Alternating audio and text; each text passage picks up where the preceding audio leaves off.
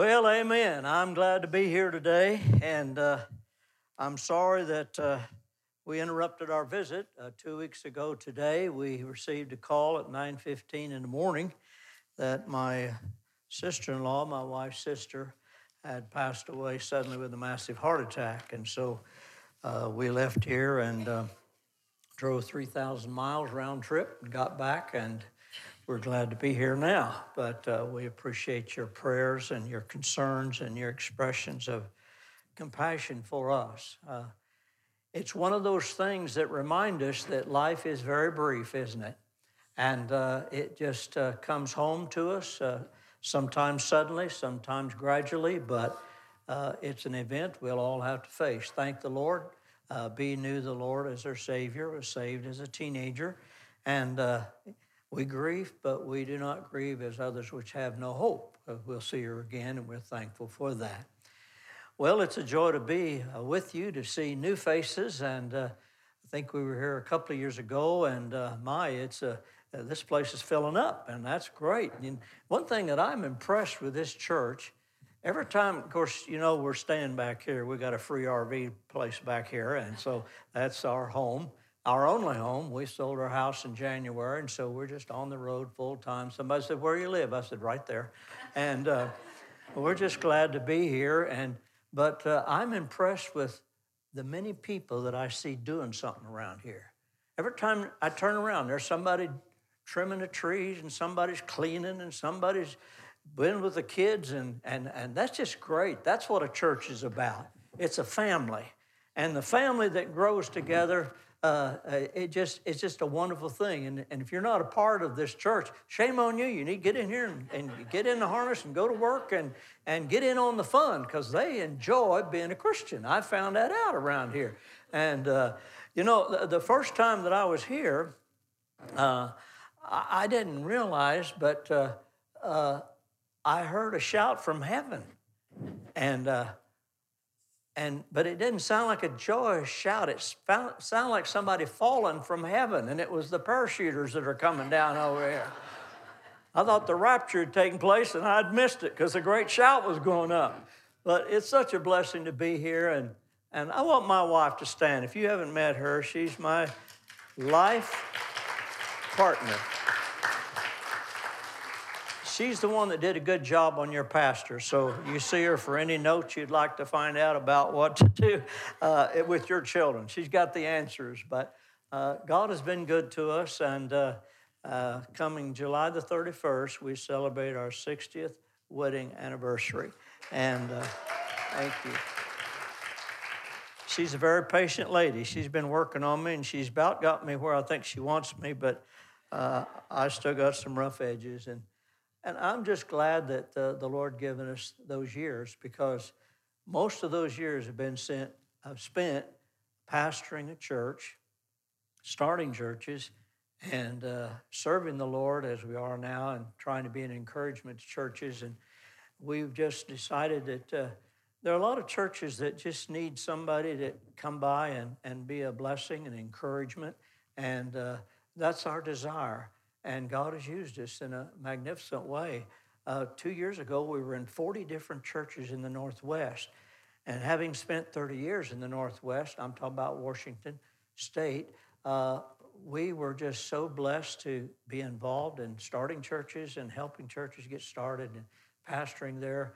And it's a joy to come back to churches like this and see the growth and see the new people and hear about people getting saved, hear about people joining the church, hear about people getting baptized, and that's what it's all about, folks. It's about people. It's not about property. You know, you could take everybody in this room and go out here in a field and still have a church.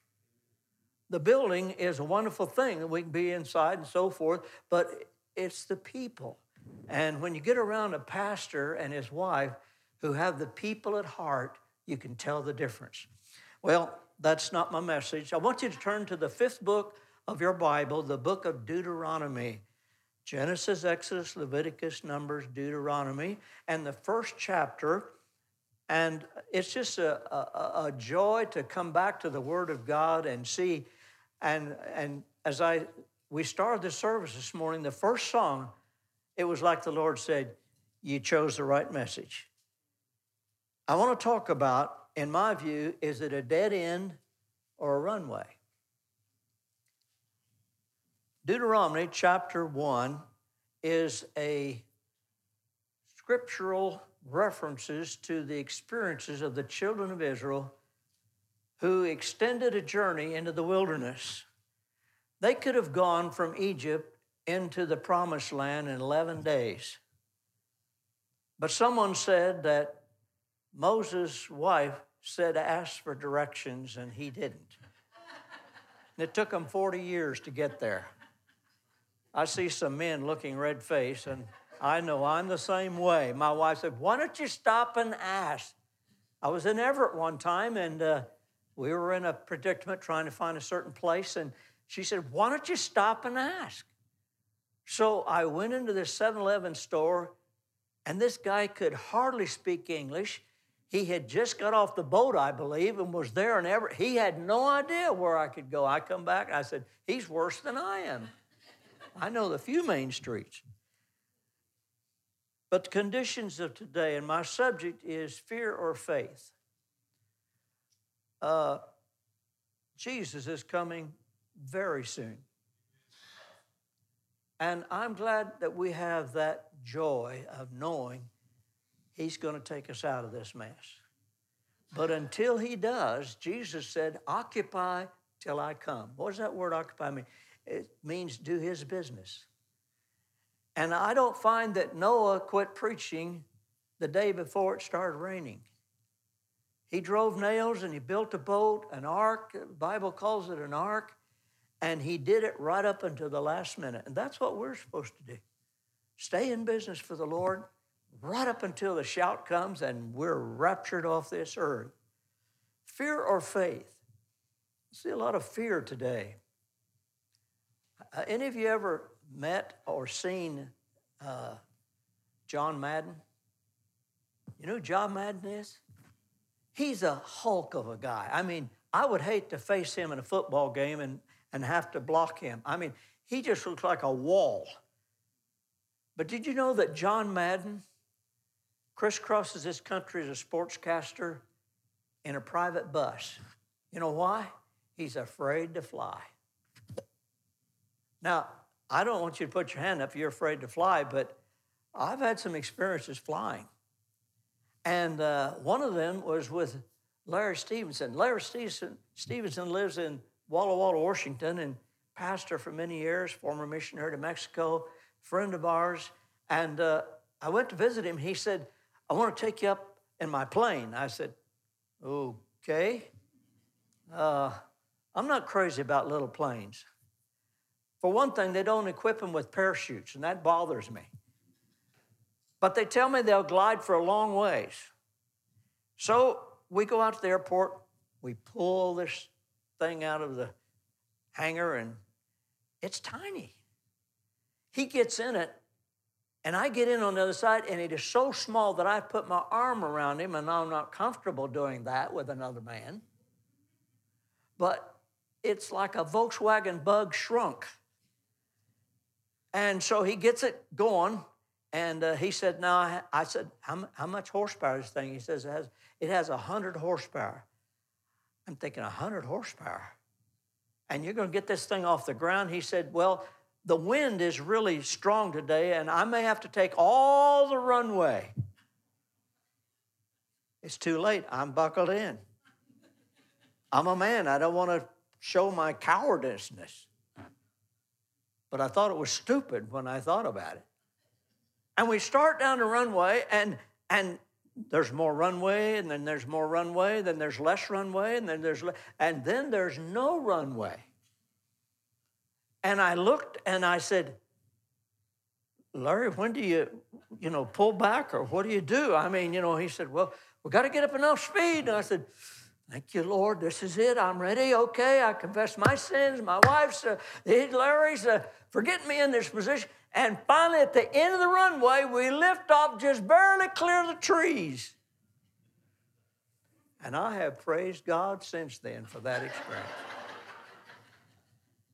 We circle around and bounce around in the wind and so forth and so on, and Then he tells me, I normally just fly by myself, and your extra weight kind of give us a little more need of longer runway. And I was thinking he needs to extend that runway. But you know, life is like that. When you're in an airplane, and if you're in a small airplane, you can see the end of the runway. If you go in a big jet, you get in there, and you don't know what's going on up front. I mean, they could be having trouble, and you'd never find out about it. They could run out of runway. You never know about it. I talk to people today about accepting the Lord by faith and putting their trust in the Lord and in Christ and repenting and asking God to forgive them and put their soul's need in His care. And people say, well, you know, I just don't have the faith. And yet we express faith every day of our life. As I read through this scripture, I began to think about fear. There's a lot of fear in the world. If you have your Bibles open there, I want you to read verse number 28 and 29 and down through this passage. Whither shall we go up? This was the response that they were getting ready to go into the wilderness experience, and they said, how are we going to do it? Because they just got a report that brought fear to their heart.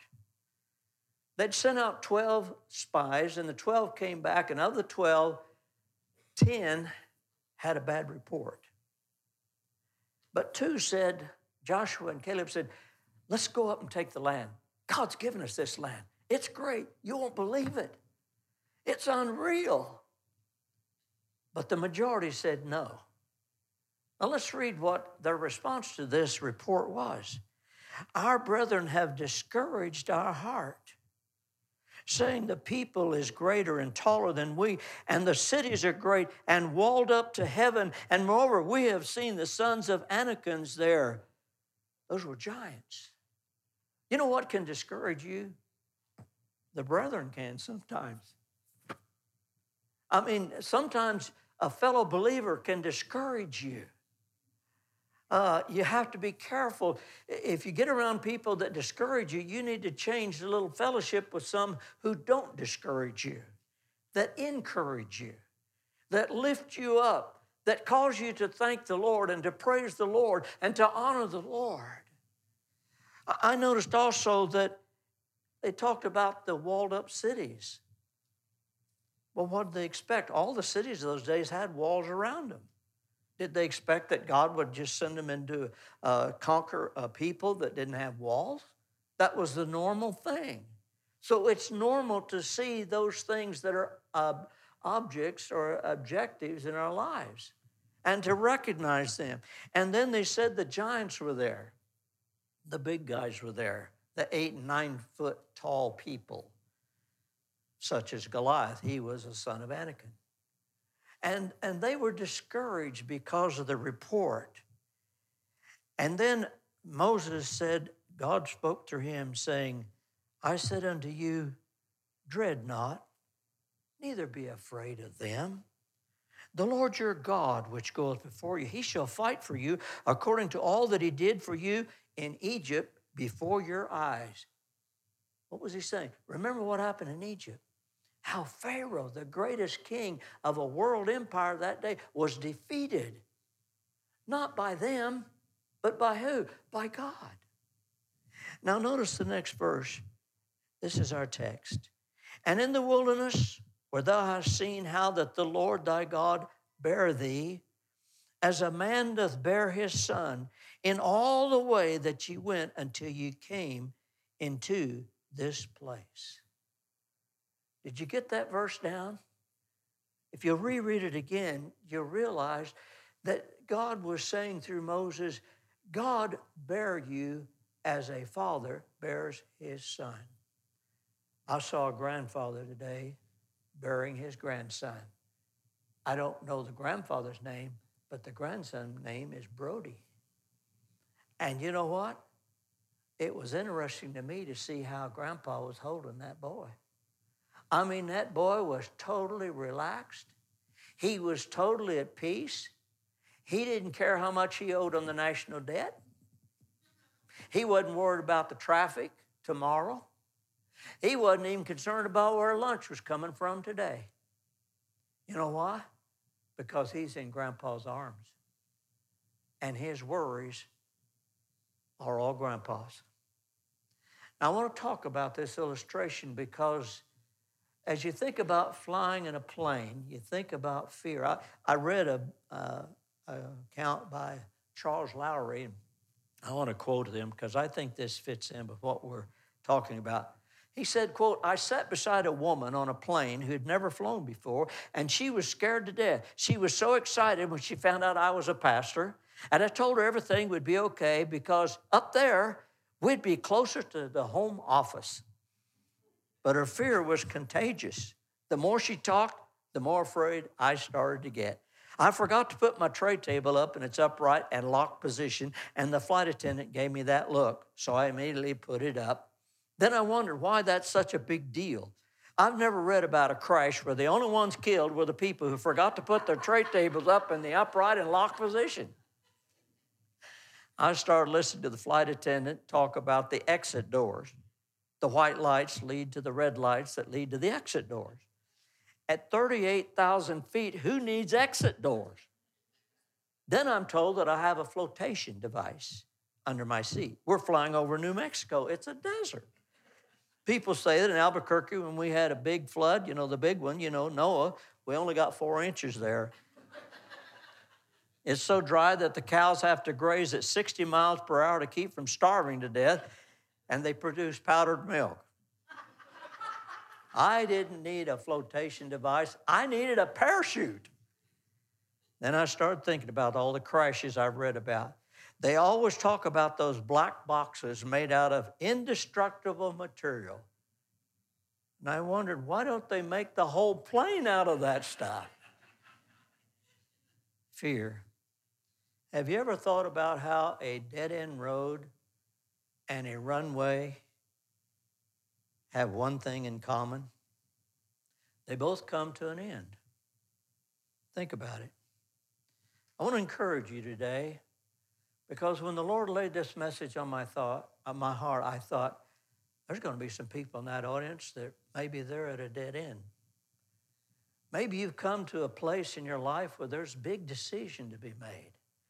Maybe there's a situation developed in your family or your finances or your situation on the job or maybe a spiritual step that you've come down your spiritual path and you've come to, and it looks like it's a dead end. But it could be a runway. It could be that God is getting ready to launch you into a new thing. It could be that God has put you where you are in your life at this very moment because he's got something new and exciting for you. It could be your salvation of your soul. It could be your service for the Lord to be increased. It could be an avenue and a channel that God is giving to you that you have never experienced before. I want to give you three thoughts. First of all, as we look back to our text here in verse 31, I want you to think about your eyesight. What are you focused on? What are you looking at? As you read verses 26 down through 31, you'll find that they were not looking in the right direction, and they became discouraged instead of being encouraged. You know, a plane ride, you sit there, and it seems like it takes forever. You spend more time in the airport getting in and checked out and so forth, and on the plane and seated and everybody getting their luggage in. And I don't know about you, but I don't like those people that do a carry-on bag that's this big, you know. I don't know how in the world they think they're going to get that in the upper head, but they stuff it in somewhere. And that usually takes extra time, so I'm not a patient person by nature. So anyway, you finally get to and then they taxi out and they sit in line with a lot of other planes and you sit there, and then finally they say, we've been cleared for takeoff. And so everybody takes a deep breath. And there is interesting to, as if you can see the runway, you look down the runway, And it looks like it's a short road that leads to nowhere. Now, in a car, you can turn around. In a car, you'd say, this is a dead end. But I'm in an airplane. In fact, I was in a 100-horsepower midget airplane. It has enough power, though, I'm told, to overcome the dead end. So I'm not depending on myself, because I can't run fast enough to get that thing going fast enough to get it off the runway. And I find myself depending on the pilot, and I have no idea what all that stuff means up there on the dash or the controls. But I'm really depending on the power that's behind that plane that's going to lift it off of that runway. You see, if you depend on the wrong power, you're going to crash. And I hear people, and they tell me experiences, and I've dealt with people over the years, and I determined in my heart, they depended on the wrong power. You see, by yourself, you can't get yourself to heaven. You can't work enough, long enough, hard enough, deep enough, strong enough. You can't make it. I've talked to people who are working their way to heaven, and you know what? I always found out they don't have any peace. Jesus said, if you know him, he said, my peace I give unto you. And if I'm going to have peace about where I'm going when I die, then I need to have that peace right now, not when just before I leave. I want it now. And that's what Jesus came to give us from the cross. You see, there's a difference between faith and fear. Faith sees the dead ends as runways. It's not an end, but rather it's a launch pad to greater heights. It's the beginning of something greater in your life. The Red Sea experience was a dead end for the nation of Israel. We all know the story. But who intervened? God intervened. God split the water. God let them go through on dry land. I think of the experience that they came to Jericho. The walls of Jericho were so wide that they could have chariot races on the top of it. And they were so high it was impossible. But I've been there, and you know what? The walls came down. The Jew didn't do it. Israel didn't do it. God did it. God brought the walls down. See, God intervened on their behalf. They ran out of water. God provided water. They ran out of food. God provided food. Their clothes, they couldn't go to Baxter and Banks or whatever you guys go to and get new clothes. God said, your clothes won't wear out. Now, I know some ladies would have a fit about that because they like shoes, you know, change their shoes. You know, you're going to wear the same. Those husbands are really happy because they just say, yeah, honey, those shoes will never wear out. You can wear them all the way through. You know, God provided. God watched over them. You see, your view depends on your power source, whether it's a dead end or whether it's a runway. What's your power source today? Is it yourself? You'll run out of power. Not only your eyesight, but I think of the evaluation of the ratio. You see, the majority of the people that came back after doing that scouting job, they came back and they said, you know, it's bad, we can't do it, and so forth. I want to remind you, God's people have never been in the majority. How many people got on the ark? 8. Wow. And sometimes if you're in the office and you say something about the Lord, or you give a witness action of giving thanks for your lunch or something, and suddenly you realize you're probably in the minority. But that's okay, because it was the minority that were rescued in the ark. It's the minority that we see is few there be that find eternal life. So don't get discouraged because the numbers are not there. 12 spies went out, 10 saw the giants, 2 saw God. They saw what God could do. They saw if they depended upon God that it would not be a dead end. It would be a runway. They would be launched in some new experiences that they had never known in their life. Someone said you're not going to get good stuff without facing your fears, which is faith or fear. Looking through the eye of faith, we'll see God in every situation and believing He has the power to turn every dead end into a runway. A preacher who loved souls was out visiting, and he had bought a brand new car. It had 5 miles on it. And he had parked it out on the edge of the street, and he went in to visit this family. And a guy across the street backed out and backed right in the side of that brand new car. And he came knocking on the door, and he said, I hate to say this, but he said, I didn't see that car there. It's not normally a car parked there. I know you're not illegally parked there. I just didn't see it. I backed out of the driveway, and I am so sorry. And that man of God put his arm around that neighbor and said, sir, there's a reason why that happened. He said, well, I don't know what the reason is, but he said, I'm telling you, I'm so sorry. He said, and now you tell me it's a brand new car. You just drove from the dealership. It's got 4 miles on it or so. And he began to, he said, no, sir. He said, I want to ask you a question. Do you know Jesus Christ as your Savior?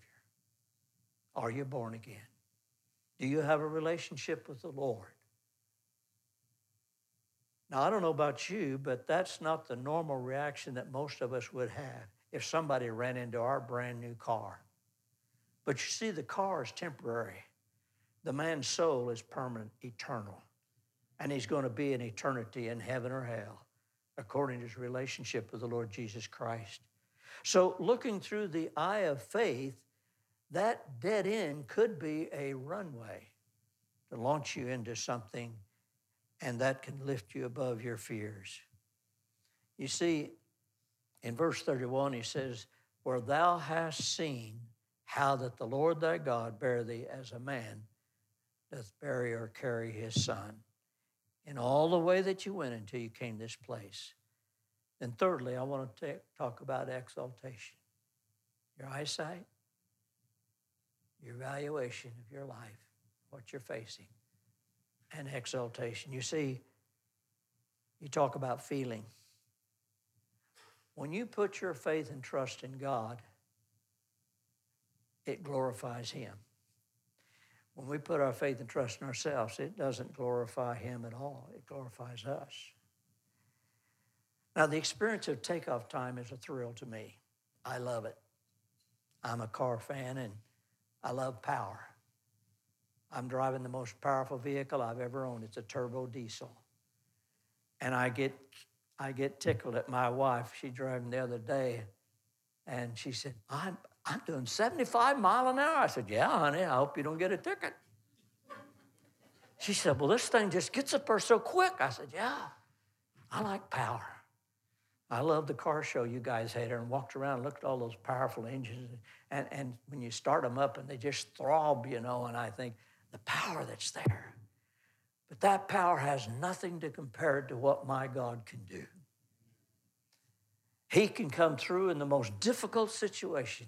He can come through in such a way that you just shake your head and you say, Lord, I don't understand this. But God says, I do, because I want to get glory and honor and worship and praise from your life as you trust me and you put your faith and trust in me. You see, that's when you're taking off, that's where faith can overcome the fear. I sit back in the seat, I'm strapped in, and I'm going to trust that pilot up there who I may have never met, may never see, but I trust he's up there.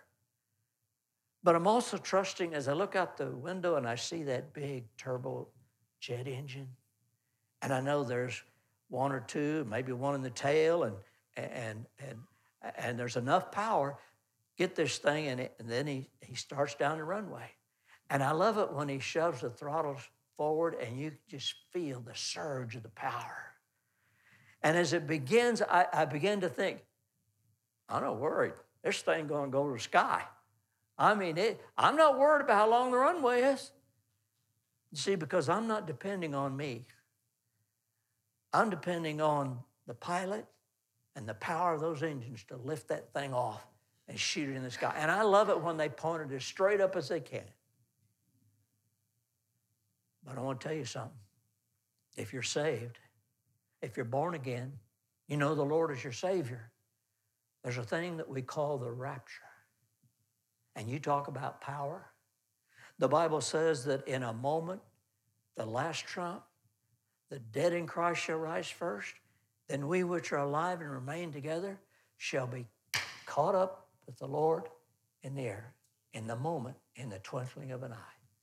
If you blink your eyes, that's how fast we'll be gone. Now, the whole crux of the matter is, when you get on a plane, you got to have a ticket. There's no stowaways going to heaven. Do you know that? You got to have a ticket. And that ticket was purchased by the blood of Jesus Christ on the cross. He died and he purchased your ticket and my ticket to heaven. But you have to meet the requirements. You have to come and you have to ask him to give you forgiveness and to receive that love that is above, beyond all explanation, and receive that passage to heaven. What a blessing. When God intervenes in our salvation need, he makes the difference. But God. 44 times in the Scriptures you'll find this phrase, but God. The Bible says in Psalm 73:26, my flesh and my heart faileth, but God is the strength of my heart. You remember the story about Joseph, sold into slavery? The Bible says the patriarch, his brother, moved with envy and sold Joseph into Egypt, but God was with him. Those two words change everything in your life. I remember the morning that I attended church with my parents. First time I remember being in church, I was about 5 years old. We sat on the back row, as your pastor said a couple weeks ago, where sinners sit, and we had to move down, if you remember. My wife got right, and we moved down today. But we were sitting there, and the gospel was preached, and my dad walked out, came down the front, and someone took the Bible and showed him how to become a Christian, how to be saved. I wished I had the time to give him my testimony. Our life was so changed. We went home that day. For the first time, I heard my dad pray and give thanks for the food. For the first time that week, there was no Friday night partying, going to dances and alcohol involved and all that stuff. No, it was different. And the next Sunday we went to church, and the next Sunday we went to church, and next Sunday we went to church, and next Sunday we went to church, and he ran into his brother, and his brother said, oh, you got a little kick thing there. It'll wear off. It didn't wear off. He lived the Christian life until he died a few years ago. He lived an example. You see, my mother and dad were about ready to get a divorce. There was constant arguing, fighting, fussing, and unbelievable. The temper was there, destruction was there, divorce was there, and it was a dead-end road. But God intervened, and God changed a family, and God called people out of that family. There's a list of 20-some people that are now serving God full-time because of the salvation of that one man. But God. You say, well, my situation's terrible, Brother Jane. I don't know how. Listen, let God intervene. Take God at his word. Put your faith and trust in him. If you're not a Christian, come and receive Christ. Someone take the Bible and show you how you can have that life that's launched to the greatest experiences. And I want to tell you something. If I die and there's no such thing as heaven, I've had a greater life living for the Lord than I've seen others who haven't lived for him. In this life, more abundantly, the Bible says, you can have a more abundant life. I beg you, let God intervene in your life. Let's bow our heads in prayer.